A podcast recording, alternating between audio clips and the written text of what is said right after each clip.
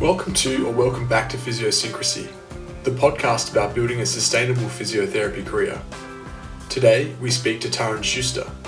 Taryn is a keen diver, West Coast Eagles fan, and basketballer. She's also a passionate physiotherapist, with experience ranging from working in regional Western Australia to private practice and also occupational health.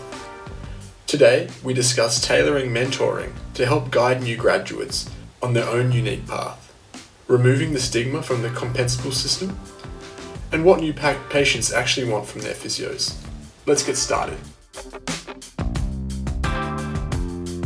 Welcome to another episode of Physiosyncrasy.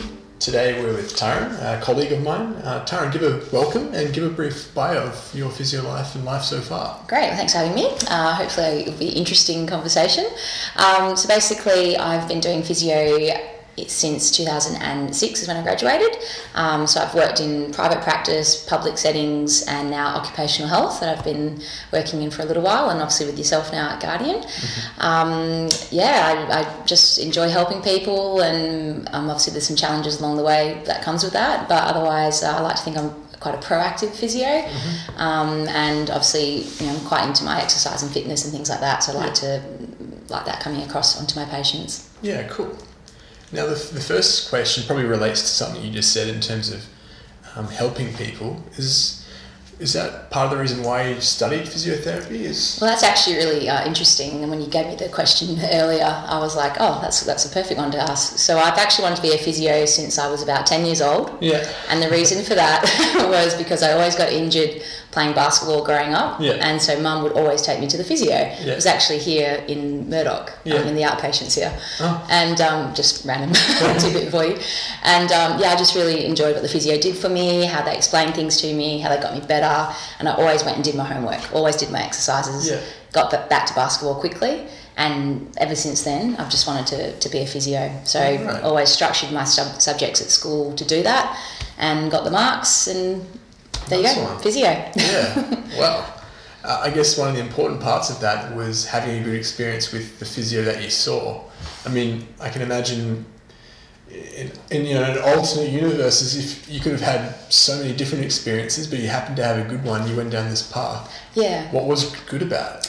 Um, well, I always got better quickly. That yeah. was the thing, and I could see how exercise helped me, and yeah. what someone was telling me to do, how it actually you know got me better. So a lot of the time it was just ankle sprains that I mm. had or, or, knee sprains, and probably I've had a also had a subluxed shoulder. I've, yeah. had quite a few things like that, yeah. and everything I did, I always got back. You know. Within a, a good time frame that they told me. Yeah. Um, plus, I also like watching a lot of sport, so you'd always see the physios on the exactly. ground, and they got my favourite players back quickly. That's it. So it kind of went hand, hand in hand. Nice. And the education component sounds like it was pretty key. The way the physios explained to you what injury you done in the recovery process? Yeah, I think um, I've always been someone that likes to learn anyway, mm-hmm. so perhaps that kind of learning style was good for me. Yeah. But I can understand how people explaining a lot and talking a lot wouldn't be good for others. Yeah, so, that's right. That's know, a very good point. It's interesting, but if they show me how it's going to work visually, yeah. can also be just as good as verbally. Yeah. So, with that in mind, with your approach as a physio, I know education is a big part of what you do, but do you pick up on the patients that maybe aren't so interested in that and what approach do you take with them? Yeah, that's a, that's a good question. So I think everyone is different. Everyone's individual. So you can have two of the same injuries, and you have to do two different approaches for those people to get the same result. Yeah. So you do have to kind of read your audience, mm. and I like to think I'm a people person. So I just like to build a rapport with them first, and then you kind of can work out what what's best going to help them. Yeah. Some people just want to you know, lay down on the table and have a massage. So that's a good opportunity. If they want to lay down, I can have a chat to them that way. Mm. And that they seem to relax and listen to what I'm saying. Whereas someone just might want to be told straight away, yeah, what I have to do, give it to me, yeah. you know, depending on their style. So yeah. I think in the end, it's just listening to your patient and yeah. you should be able to pick up on, on their cues of what's going to work for them. It doesn't always work, but on the whole, it does. Yep. And one thing that you mentioned then, I picked up from the other interviews so far is value of actually getting your hands on, uh, even though you know it might not be clinically clinically based or in the research, it's such a good rapport builder, isn't it? Yeah, and I think also people just like touch, and sometimes that can be healing in itself. They say, you know, you've got magic hands. Like a lot of people actually would Yeah, say that to me, and I say, well, you know, I'm pretty good at what I do, but you know, I haven't got any magic in me. It's, it's Yeah. just maybe how I'm speaking to them and and getting them to learn how to relax a lot of the time as well, um, and understand what's going on. Yeah, nice. Let's uh, circling back to when you first started university as a course. Um, what things did you find if you were to go back and alter the course? What would you change? Would you change anything? Um, I was actually thinking about that before because when I um, first started physio, I was actually uh, with Curtin University Yeah. and we were half over at Shenton Park campus, which was at Royal Perth, and then half at the Bentley campus. So I felt like I was just to and fro, not really belonging anywhere until we moved Yeah. Ah. fully over in my second year into Curtin. So that first year was a bit of a blur, to be Yeah. fair, um, and it just felt like a whole pile of information was thrown at you, um, even like with anatomy and, and, and things like this. So I think the anatomy and the health science aspect of it that way is really important. So I wouldn't change a thing with that because you, you do need that grounding. But I did find it probably was quite biomedical in its Mm. thinking back then. And I don't remember there being a lot of the biopsychosocial stuff that we concentrate a lot on now. Yeah. Um, but I do believe that, well, for some of the new grads I've been speaking to, they are having a bit stronger focus on that. Um, but even when I've um, had some students and, and new grads with me, they're still very kind of bi- biomechanical or biomedical trained Yeah. um, that way, which is interesting. Yeah. Mm. So incorporating some more of those more holistic units, something outside of the, medical model would be useful. Yeah, well, I know I do remember having a psychology unit in in uh, first year, but for the life of me, I can't remember what was actually in it. But I think if that could be Sigmund Is Yeah, we did talk about the five stages of grief at one point and, and things like that as well, and you know, bargaining, acceptance, and all that. But that's about the only thing I pulled up from that psychology. done well to, done well to drag that Um, well, because I still use it now every now and then. But uh, yeah, I think if that could be a bit more um, incorporated into what we do now, um, Yeah. and particularly like things like Explain Pain with David That's Butler. right. I love Yeah. that book and I loved his course when I went on it.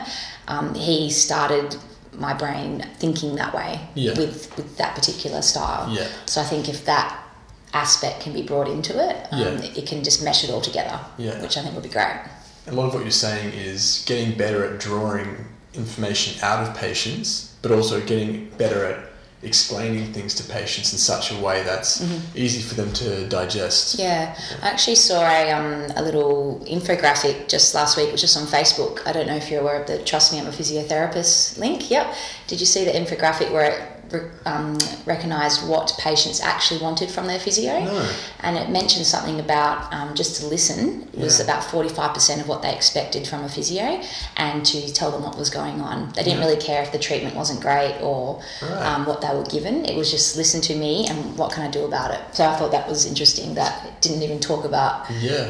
The treatment. You didn't have to do treatment. It was just listen to me. And that's such a And- simple approach for Yeah. a physio to take. Yeah. So if you listen to them first, then you can figure out what they need and to do. explain what you find out. Uh, you mentioned that uh, David Butler's course, obviously he's very big into pain science and pain education. You said it sort of was a bit of a turning point for you with the way you approach physio. What about that course was so influential? I, yeah, so I did that course, I think, after I finished in the public sector. Mm-hmm. Um, and I did deal with a lot of like chronic pain in the public sector. Yeah. And I think the things I learnt through uni and even in my first three or four years weren't necessarily working for these patients. We, we get told this will help this, and you know, it, it necessarily wasn't working that way for me. So I just wanted to kind of investigate a bit deeper into how we could you know, change this. And I, I guess I, I did hear of David Butler and, and his way of thinking, um, but I hadn't really done much about it um, purely because I was still learning as a physio. So it's probably around that four or five year mark into my physio career that I thought, well, hang on, I need to change something here because it wasn't maybe working the way I wanted it to. Yeah, nice. Yeah. So it had a bit of a problem that wasn't being handled consistently with your current skill set. You know, yeah, or people just weren't getting better Yeah. in the way I expect them to. Yeah. Gotcha. Circling back once more, you graduated from physio, what did you intend to do upon graduation? Did you have plans to go into sport, for example? Ah, well, after after four years of uni, I said I'm never going back to uni, and, and I still haven't. um, but my reasoning to actually be a physio was to be a sports physio, and it was to be for the West Coast Eagles. That was my, Yeah. my goal and my, my drive. But then I got told you actually can't be a physio for the West Coast Eagles if you are a massive member and a massive fan like I am. So that shot down that dream for me, and I decided just to stay in my role as a physio um, for the general public um, and work my way up from there. Yeah, so right. that's how that one came about. So what what what do they mean when they said you, you couldn't be a massive fan? Well, basically, you'd be too involved in the team and you, and you wouldn't think clearly. Yeah, you'd be Um, biased. I'd be biased, yeah. And you just have to be play play it dumb and be like West Coast. They just have to look me up and know I've been a member for far too long That's to right. uh, pull the wool over their eyes. So did you once you decided to, uh, I guess, steer away from sports and s- stick more with the general population? Did you decide that you wanted to work on a, in a particular field, private versus public, or go into a niche? Um, you know, obviously potentially sports or a different area. Or- Yeah, so absolutely. I actually wanted to be a hospital or public sector physio. Um, it was just super competitive to Mm. Yeah. actually get in as a new grad, Mm-hmm. um, and I didn't have um, a lot of experience in certain hospitals at that time, just for where my placements were um, Yeah. through my course. So I missed out on that first kind of cohort. So that kind of directed me towards private practice, Mm-hmm. purely as a learning experience for the musculo side of things, um, to build myself up that way Yeah. um, and then didn't have a great experience in my first um, year of private practice. So then ended up heading country into the Yeah. public sector that way. Yeah. Do you think that was a, the country experience? Was it? Oh yeah, so I think I learnt the most out of that experience Yeah. because of all the different fields I was thrown into. Yeah. So whether it was cardio, neuro, peds, working with people in isolated areas, remote Mm. areas, um, inpatients, outpatients, you, you basically were the physio for everything. Yeah. Um, so f- for the three years that I was there, I, I pretty much that rounded me as a physio now, Yeah. I think, and then I could branch in different areas that way. Yeah. Um, so much more enjoyable experience for me than being in the private practice um, initially, anyway. Mm. Yeah. Yep. So it gives you that well-rounded skill set. Mm-hmm. Makes you take a bit of res- quite a bit of responsibility Mm. as well. Yep. Uh, you've mentioned before to me um, outside off air that you know you gave private practice, you know, traditional private practice, a couple of cracks. First, straight out of uni, and a little bit later down. Um, you've also sort of said that it sort of wasn't maybe what, what you thought it was. You didn't particularly like it. What what was it about it that not not so much not sustainable for you as a career choice? Yeah, so I'd actually have been told I was a bad physio because I got people better too quickly. Yeah. Um, so I always thought that was an interesting comment because you, you know you're a great physio, you do really well, but you're just not making money. Yeah. And I understand that private practice is a business. Yeah. Um, but I have had some employers who would treat the same person at the same time every week for 20 years, Yeah. and this person would just keep coming back for massage or mobilization or a chat, basically. Yeah. Um, and I just find that's not really necessarily achieving their goals, or you know, there might be various reasons people do that, um, but that's just not the kind of physio I am. I rather get them to enhance what they understand about their condition, self empower, and get them to, to self manage that way at a certain point once That's they're able to. And I'm here to assist them until they don't need me anymore. Yeah, that's interesting because, like you said, it is a business model private practice. Um, do you think it's possible to create a private practice that uses that real proactive, empowering approach, but is also viable as a business? I would hope so. Yeah, I don't know how that would work, and I've never had a business hat on, and I wouldn't want to own my own business in that sense. But I'd hope that in the future, I think that's where we should be heading: is Yeah. how can that be viable? How, Yeah. how can we get people to help themselves Yeah. and be a, a profitable business, That's or a business that's sustainable at Mm. least, anyway? You think that I think you mentioned this in the past that by being such an effective physio in terms of getting people back to where they want to be, they're going to come back if they sustain another injury, or they're going to refer their friends to the clinic. Um, so that's, I guess, one way of sustaining business in that way as well. Yeah, well, I did. Um, so the patients that I did get better quickly, they always would come back to see me Mm. when they hurt themselves again, or Yeah. if they, you know, their mum got injured or whatever it might be. So you- there was ongoing referral Yeah. that way, but I wouldn't need to see them, Yeah. I guess, every every week for right. for twenty weeks or whatever. I think part of the challenge with the private practice is you're measured with your number of per- people you're seeing a week. You know, you only you only succeed in what you measure. So if you're measuring that, then a marker of success is seeing more people. Mm. And one way to do that is continuing to see them over a period of time or seeing them more frequently. Maybe one thing we need to do is change what we mark as a marker of success in private practice. I think also with that, like if you're working a seven or eight hour shift, you were seeing three people an hour because it was 20 minute appointments. Mm. So I think the most in a day I saw was 24. Yeah. And I was Jeez. completely burnt out at the end of that day, but don't feel I was probably doing a great job No. With each person. Obviously, I would have helped them in some way, Yeah. but just felt like I was under pressure or under the pump, which I don't think is sustainable either. Yeah, that's right. It's hard to do the prep work. It's hard to be mindful when you're thinking And just about write the your notes one. as well. Exactly. Jeez. Okay, and then uh, one, one other thing we talked about off air was Pilates and how that was quite a big part of the way you practice early days. What, what first got you started in Pilates? Yeah, so when I um, returned to Perth after working in the country, I started at a excuse me at another private practice, um, which actually was attached to a medical centre. So we had a lot of uh, patients coming in and out uh, from you know, doctors coming in to see us, um, mainly workers' comp at that stage as well, um, and we had our own gym in in this particular clinic, and I was just looking at ways of exercising other than just using gym equipment Yeah. because that's all I had known before then. Yeah. Um, and I think at that time Pilates was just everywhere, and particularly in private practice, it seems to be a good type of exercise to get people to engage in exercise in a private setting. Yeah. Um, so I ended up doing a clinical Pilates course that was run through the APA, Yeah. and um, yeah, basically it was just looking kind of at, at functional movement and getting people to learn how to you know relax their breathing while exercising. So all the kind of things that I still use today. Yeah. Um, they did tend to use like reformers and, and equipment like this, but I didn't tend to get down that aspect of Pilates Yeah, as yeah. such. Um, but just more using their principles and I guess philosophies Nice. that way. Yeah.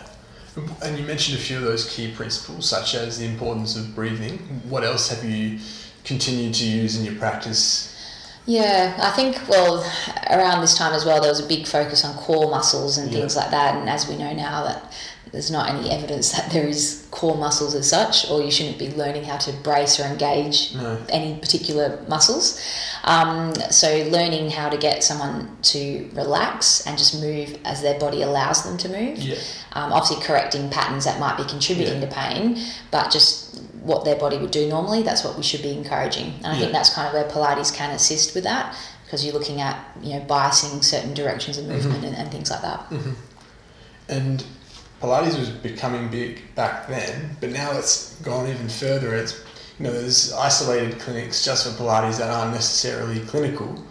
What are, what are your thoughts on where Pilates is now as more of a almost form of exercise more than anything else? Um, there are even Pilates classes run at like gyms and things like that, which aren't necessarily directed by physiotherapists. So I'm not, I haven't really looked into that Hmm. aspect of Pilates, but I think, as we were saying, it's encouraging people to exercise. It's encouraging them to move, Yeah. and if they're engaged in that and feeling better, Yeah. then it can only be a good thing. Yeah. Um, so it probably just shows exercise and movement is in the end of the thing. However you do it is going to help you. It's just a different A different way. way. To, yeah. Yeah. It just suits different people.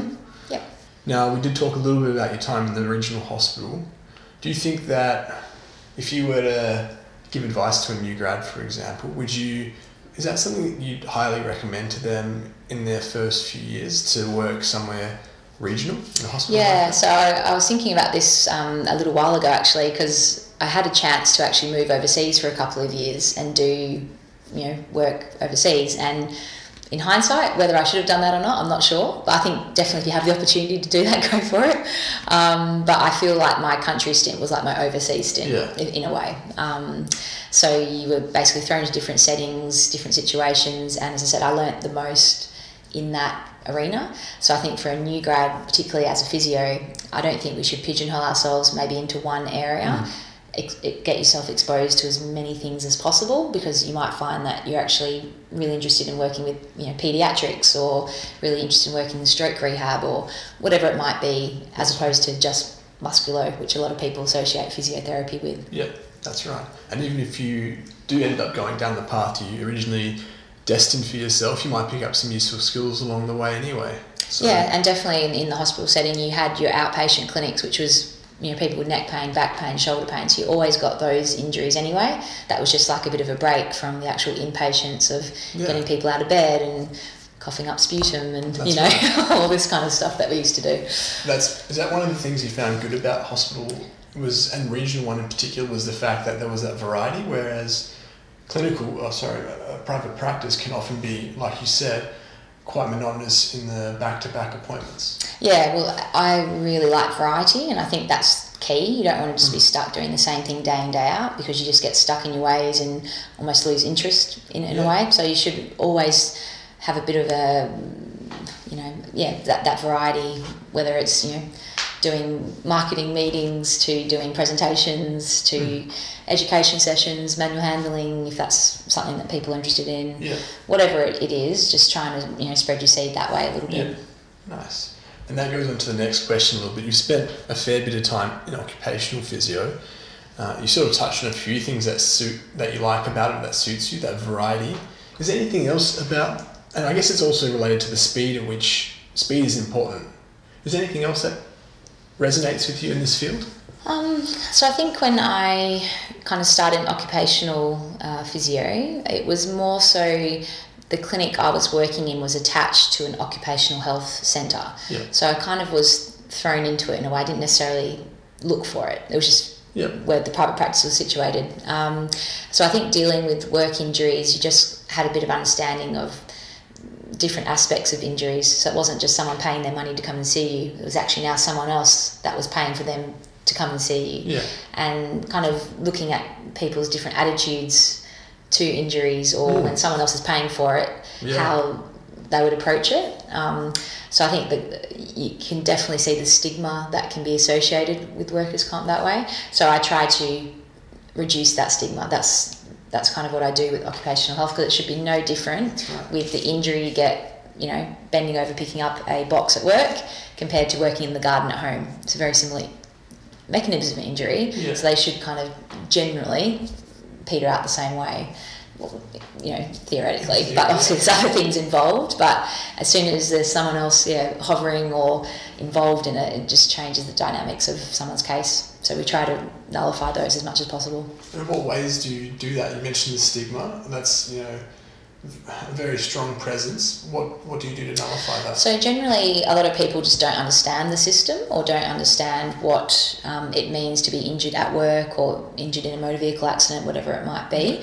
So I, I just try to say the system is here to help you. It's you've been injured at work it doesn't matter it said if you're injured at work or at home we still are a physio that's here to help you get better. It's just that there's these other little things involved that we do need to deal with um, but i just try to explain that to them and once they actually go right no worries and this is what i need to do to get better it usually helps you know to de-threatenize the situation for them and yeah. i think that's really important that way. Yeah.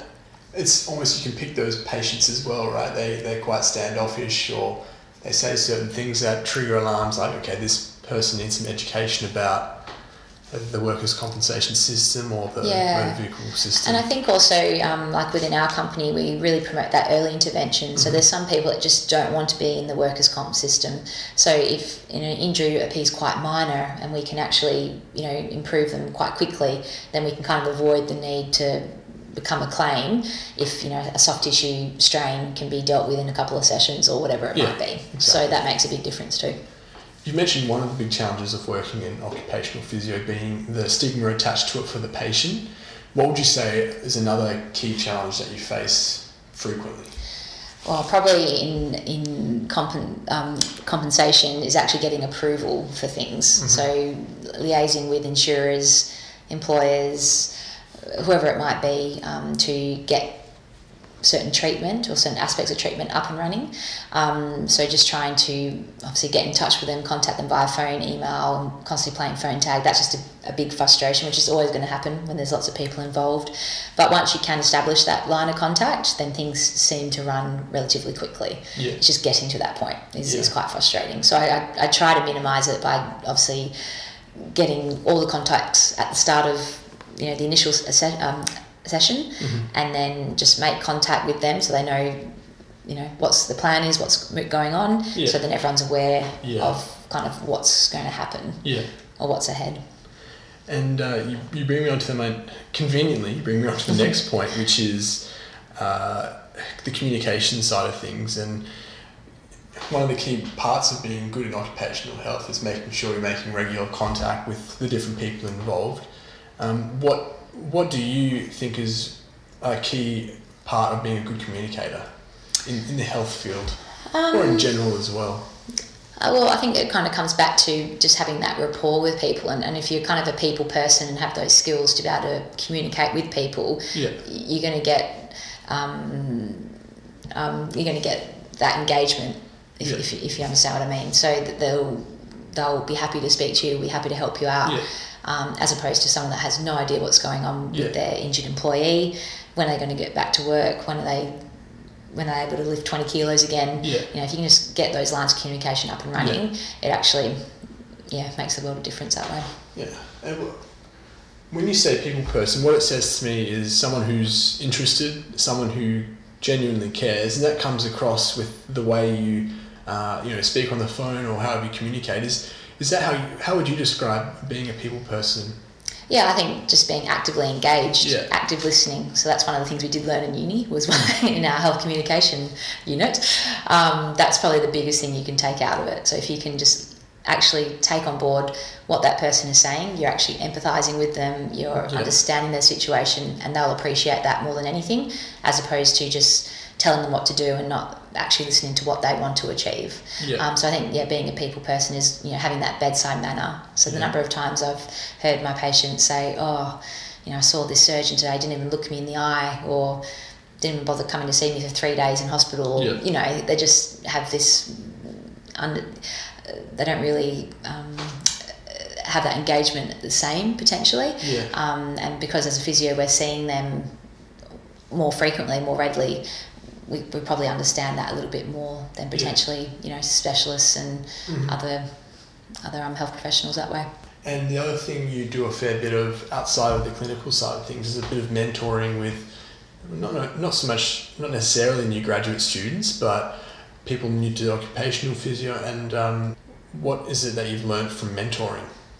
Well, definitely, there's not one way of doing things. So we always like to encourage the physio's method and way of thinking. Um, we are obviously still evidence-based practice. So if certain, you know, treatment techniques or things like that are being used, or perhaps different types of education are being told to the patient that maybe are 20, 30 years old, we might need to look at just modifying and, and tweaking that a little bit, um, just so uh, we're with all within the same line of thinking Mm. and, and that kind of biopsychosocial approach, as we said, like in, incorporating all aspects Yeah. of someone's life into into that injury, as Yeah. opposed to just thinking it as a biomedical Yeah. or biomechanical Yeah. um, type of um, injury. So um, I, I quite like um, helping people and, and obviously with the mentoring aspect, um, listening to them about their concerns or if someone's not progressing the way they should, just having that difference, being that different set of eyes for Yeah. that case and providing some input and some feedback about how else to approach it um, or perhaps directing their treatment in other directions. So whether it's to an external professional or something like that, depending on what's actually happening with Mm. that with that case. The one thing I've noticed from the way you go about it, the mentoring side of things, is you very rarely give direct answers or uh, direct statements about something that maybe could be looked at a different way. Instead, you ask questions back at the the person. Um, is that is that something that you've actively or you deliberately do to, to challenge them to maybe think about the way they're doing something? Um, it's probably not necessarily something I've thought about in that sense. I think it's just how I like to approach things. As I said, I don't think it's my way or the highway. Mm. Um, I just get them to think about different aspects that they maybe haven't considered. Yep. And generally, when I have thought about the other questioning I've done, it's actually just tweak something within them, like a light bulb moment. Mm. Oh, yeah, I didn't think of that. Or, Yeah. um, you know, and I'm sure if someone did that with me and had a look over my cases, I'm sure there'd be things they picked would could pick out that I could be doing differently. But in the end, as long as you're getting outcomes and you're getting to your goal, that's the that's the most important thing. Yeah. It doesn't really matter how you get there in the end. What um, what sort of things do you try to instill in these in these people that you mentor? Not necessarily specific clinical skills, but is it more so a framework of way to think about managing a case? Or Yeah, I think so. Yeah, and I think that would come back to um, kind of when I'm orientating people to, particularly our company, just understanding all the different um, people involved within a case and the importance it is of speaking to the employer or speaking to the insurer or even the doctor, if, if that's the case, um, just to keep those lines of communication open. So there's people saying, "Oh, I haven't heard from this person," or "I haven't heard how they're going." It just makes everything a bit more streamlined, and you tend to get better outcomes that way when Yeah. everyone's on the same page uh, Yeah. from the starting point. And if you're working towards the same goal, it's a no-brainer for me. That, Yeah. That's the way I'd, I would want to work. Um, I guess also with things like uh, report writing and, and stuff like that, we do kind of make sure that the content within the reports is quite consistent. Mm-hmm. Um, so you're getting the most essential information out there um, and reducing the waffle, as I like to say. Yeah. yep. That's particularly critical in workers' compensation where the system is fairly slow and a bit clogged up as well. Yep. So that makes sense. So, a few things you mentioned in terms of good overall outcomes and not, not necessarily sticking to workers' compensation, uh, communication with the patient and educating them, empowering them as well. What would you say are the other keys to a good, good outcome for a patient? Probably, yeah, for good outcomes, I think a lot of it just comes down to what they want to achieve. Yeah. So if someone doesn't want to get better, you're really going to struggle achieving your outcomes. So Yeah. I like to kind of get a bit of an understanding about what they actually want to achieve. Um, and, you know, are they happy at their workplace? Uh, do they want to stay in that role? Are they happy at home? You know, you don't want to be like a, a counsellor or a psychologist or anything like that. But I think just getting a bit of an understanding of, of the patient um, and just what they actually want um, can make a big difference to achieving your outcome. Yeah. And most of the time, people just say, "I just want to get better. I just want to get back to work."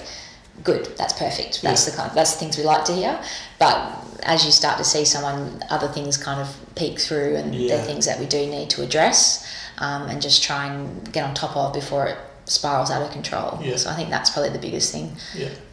Now, what about when a patient isn't going as planned? Their their progress. You know, you thought they'd progress in a certain fashion based on your your first appointments, but it's not going that way. What what's your what's your plan then?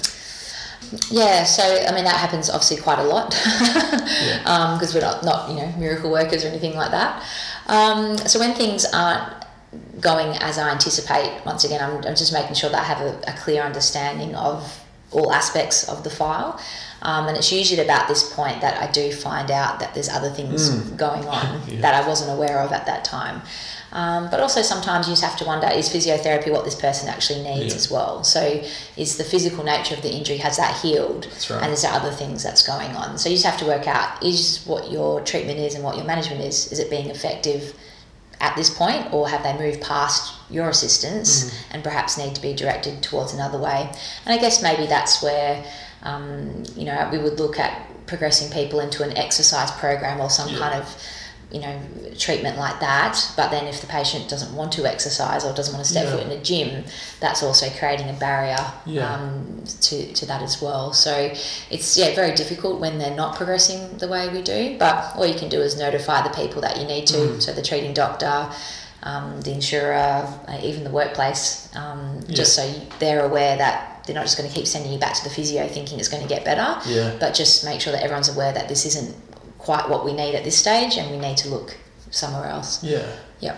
Would you agree that's somewhat of a grey area in the health setting, sort of that gap between physiotherapy or exercise based rehab and then sort of almost psychology and, and counselling? It seems like some people need need both, but it's it's very they're not responding to physiotherapy and often physiotherapists don't have a good enough understanding of maybe motivational interviewing or those psychological skills that would help them. But if you refer to a psychologist, then they're not going to have the, the skills to maybe reintroduce movement and, and that sort of thing, which mm. is important, even though there might not be physical drivers anymore. Would you agree that there's a bit of a grey area there? Or? Yeah, and I think also a lot of people think physio is just hands on. Yeah. So the number of time that I that I would hear people say, "Oh, they don't need physio anymore. They don't need hands on treatment anymore." Well, physio is not just hands on treatment, as That's we've right. been talking about. There's a yes. lot of other aspects to it.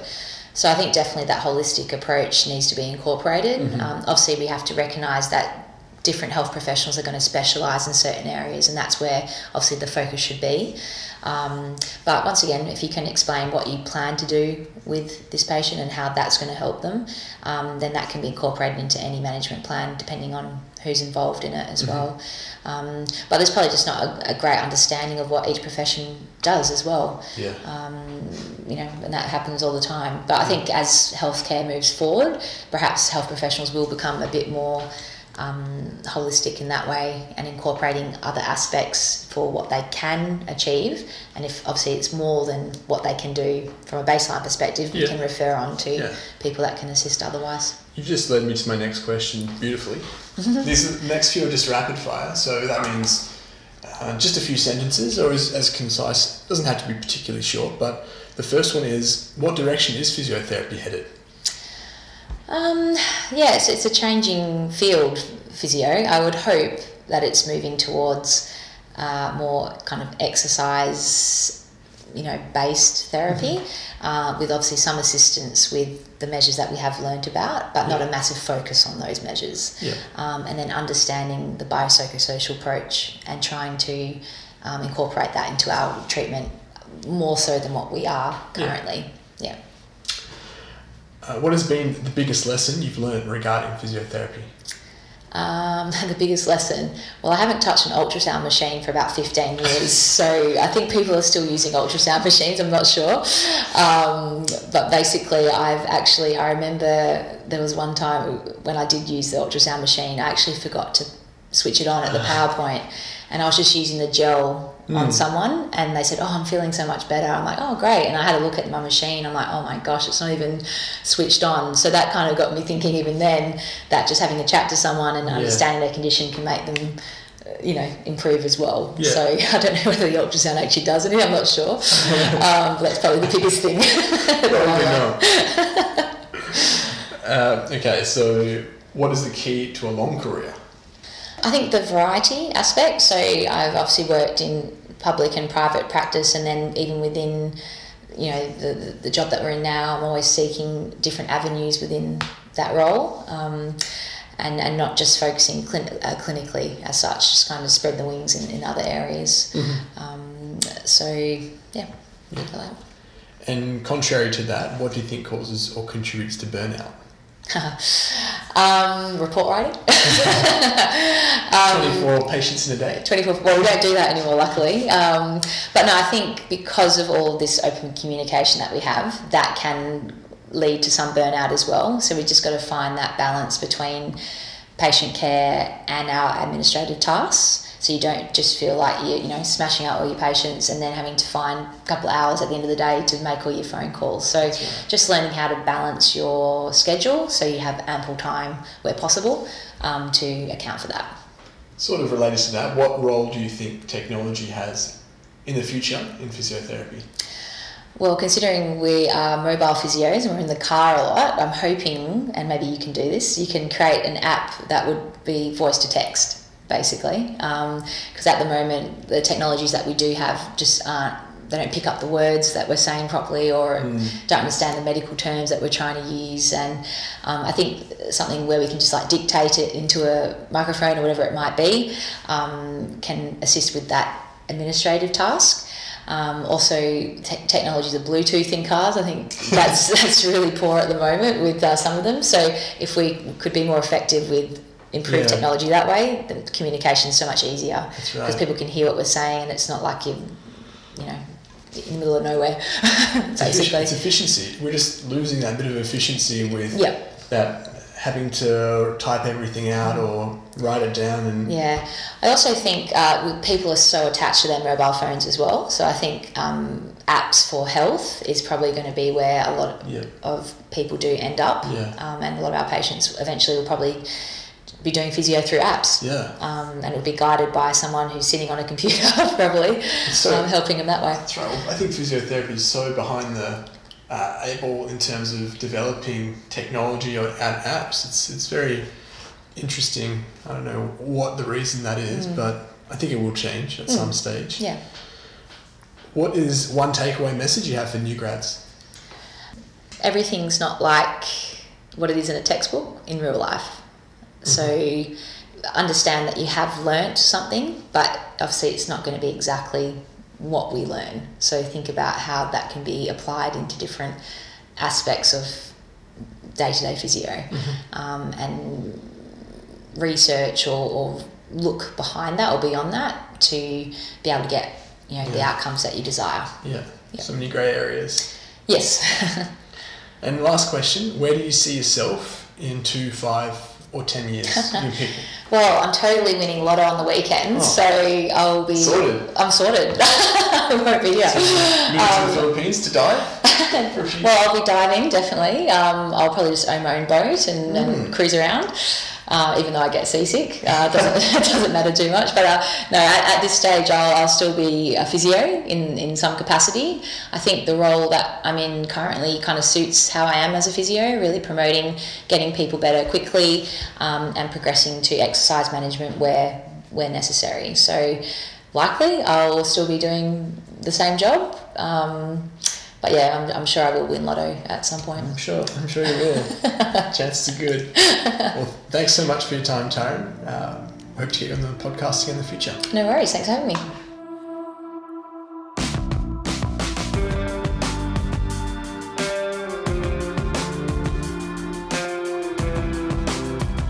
Thanks for tuning into Physiosecrecy, and thank you to Taryn.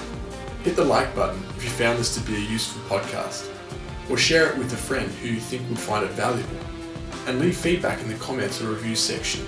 As always, stay tuned for more juicy content.